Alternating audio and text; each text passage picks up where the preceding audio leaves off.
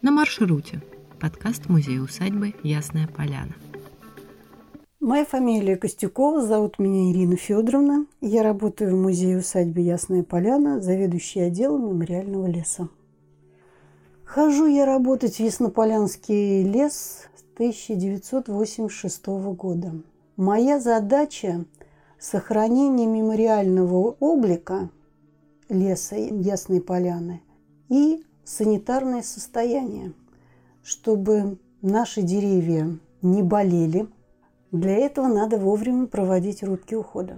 Конечно, вести мониторинг за состоянием деревьев, подсаживать деревья. В естественном лесу создавать меры содействия для того, чтобы там росли и поселялись те древесные породы, которые росли, чтобы картина Ясной Поляны была не испорчена чтобы люди, которые приехали сюда и через 40 лет после своего посещения, узнали бы эти места.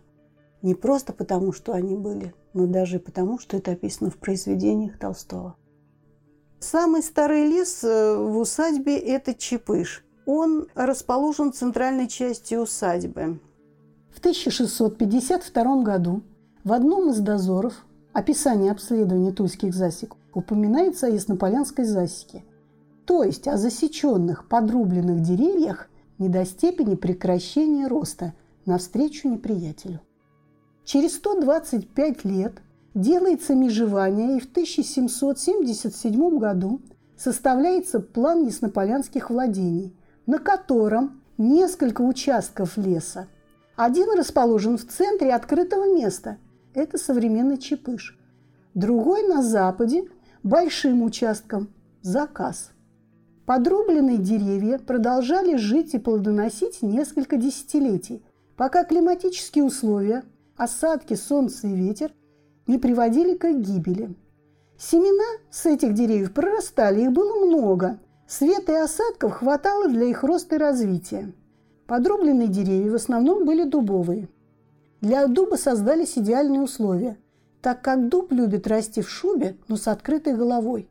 Верхнего полога не было, деревья погибли. Поселившиеся другие породы, в том числе липа, которая сейчас там растет, являлись хорошим спутником. Поэтому в этом участке выросли высокие, с хорошо очищенными от суков стволами деревья дуба. Волкунские толстые, учитывая близость к дому и ценность породы дуб, не рубили этот лес, за исключением усохших и упавших деревьев. Чепыш так и стоял, один посреди открытого места. В этот лес ходили гулять. Здесь создавался собирательный образ дуба, который нашел отражение в романе «Война и мир». Случай в грозу с Софьей Андреевной в романе Анна Каренина. И называется в романе Анна Каренина этот лес «Колок». Лев Львович в своих воспоминаниях пишет, что он родился в тот момент, когда Лев Николаевич гулял в ЧПЖ. В 1878 году Лев Николаевич пишет в дневнике «Строю избу в ЧПЖ». Там он работает. И по воспоминаниям Татьяны Львовны, старшей дочери Льва Николаевича, они с братом Сергеем ходили и носили воду и ягоды Льву Николаевичу. К 1883 году с юга и юго-востока Чепыш окружили красивые яблоневые сады, а с 1891 года – с севера были посажены ели. Дубы растут чепыжи и сейчас, неся историю трех столетий.